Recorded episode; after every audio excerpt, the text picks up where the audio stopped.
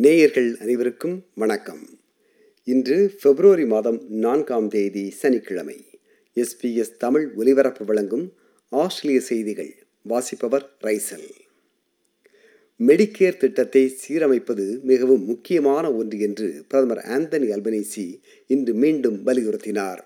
Medicare திட்டத்தை முழுமையாக சீரமைக்க அதிக காலம் எடுக்கும் என்பதால் உடனடியாக சில மாற்றங்களை அரசு கொண்டு வர வேண்டும் என்றும் ஜிபிக்களை பார்க்க பல்க் பில் என்ற அடிப்படையில் கட்டணம் செலுத்த தேவையற்ற நிலையை ஏற்படுத்த அரசு துரித நடவடிக்கை மேற்கொள்ள வேண்டும் என்றும் மருத்துவர்களின் சங்கமான ஆஸ்திரேலியன் மெடிக்கல் அசோசியேஷன் விடுத்துள்ள அழைப்பை தாம் கருத்தில் கொண்டிருப்பதாக ஆல்பனீசி கூறினார்.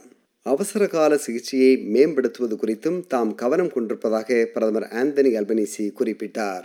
What we need to do is to improve the number of GPs, improve bulk billing, improve the primary healthcare network. What you need to do, though, is to make sure the primary healthcare system operates better to take pressure off emergency departments so that if a young one falls off a skateboard and breaks their arm, they're not there in the queue at emergency departments, they're getting the care that they need.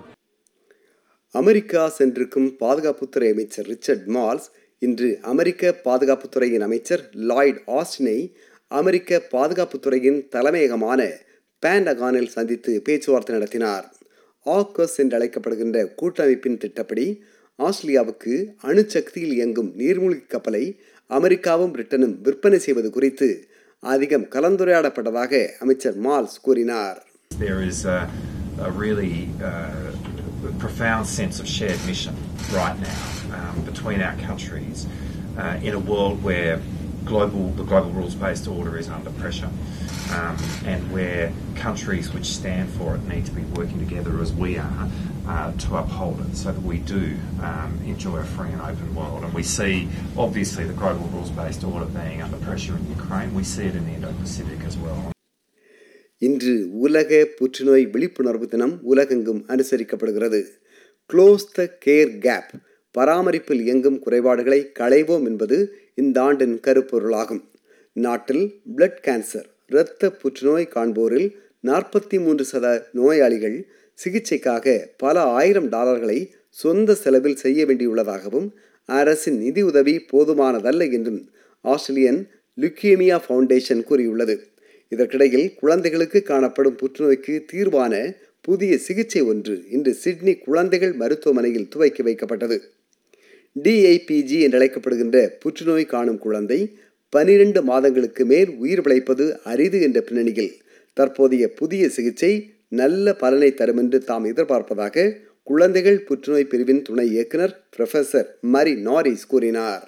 It's a brain cancer that we see in kids, and it's really one of the worst cancers to affect either children or adults. It's one of the only cancers for which there is no effective therapy. And so we've looked at completely new and radical ways of treating this disease, where we'll, instead of using drugs, we'll be actually using live cells from the child's own immune system to attack the cancer. பூர்வீக குடிமக்களுக்கு நாடாளுமன்றத்தில் ஒரு அமைப்பை ஏற்படுத்த வேண்டி முன்வைக்கப்படுகின்ற தி voice குறித்த referendum கருத்து வாக்கெடுப்பை எதிர்க்கின்றவர்கள் அறியாமையில் இருக்கின்றவர்கள் என்றும் இந்த ரெஃபரண்டம் தோல்வி கண்டால் இன்னொரு தலைமுறைக்கு இதுபோன்ற வாய்ப்பு வராது என்றும் லேபர் கட்சியை சார்ந்த செனட்டரும் பூர்வீக குடிமக்களின் பின்னணி கொண்டோருமான பேட் டாட்சன் எச்சரித்தார். தி வாய்ஸ் எப்படி இயங்கும் என்பதை நாடாளுமன்றம் தீர்மானிக்கும் என்றும் தி வாய்ஸ் எனும் அமைப்பை நாம் கொள்கை ரீதியாக ஏற்கின்றோமா இல்லையா என்பது குறித்தே கருத்து வாக்கெடுப்பு நடக்கப் போகிறது என்றும் அவர் கூறினார் I spoke to Reconciliation Australia at its national conference in June last year, and I pledged then that I would not be attacking those who would be arguing against the voice.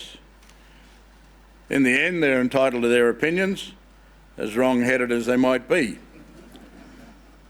I've held to that pledge, but let me tell you, with uh, so much nonsense and mischief being peddled out there, there have been times when it's been hard to hold my tongue.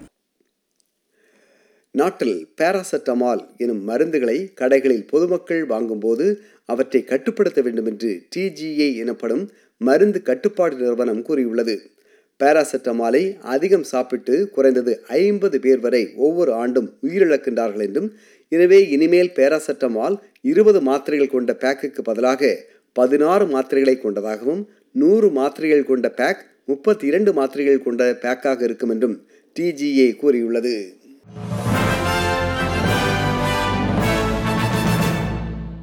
இனி இன்றைய நாணய மாற்று நிலவரம். ஒரு ஆஸ்திரேலிய dollar அறுபத்தொன்பது அமெரிக்க சதங்கள் இருநூற்றி ஐம்பது இலங்கை ரூபாய் நாற்பத்தி ஏழு சதங்கள் ஐம்பத்தி ஆறு இந்திய ரூபாய் எண்பத்தெட்டு காசுகள் தொண்ணூற்றி இரண்டு சிங்கப்பூர் சதங்கள் இரண்டு புள்ளி ஒன்பது நான்கு மலேசிய ரிங்கித்.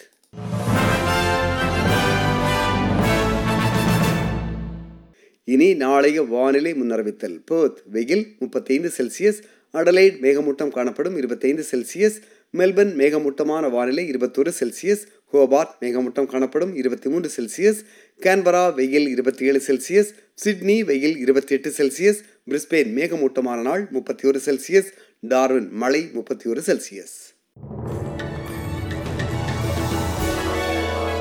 இத்துடன் எஸ்பிஎஸ் தமிழ் ஒலிபரப்பு வழங்கிய ஆஸ்திரேலிய செய்திகள் நிறைவு பெறுகின்றன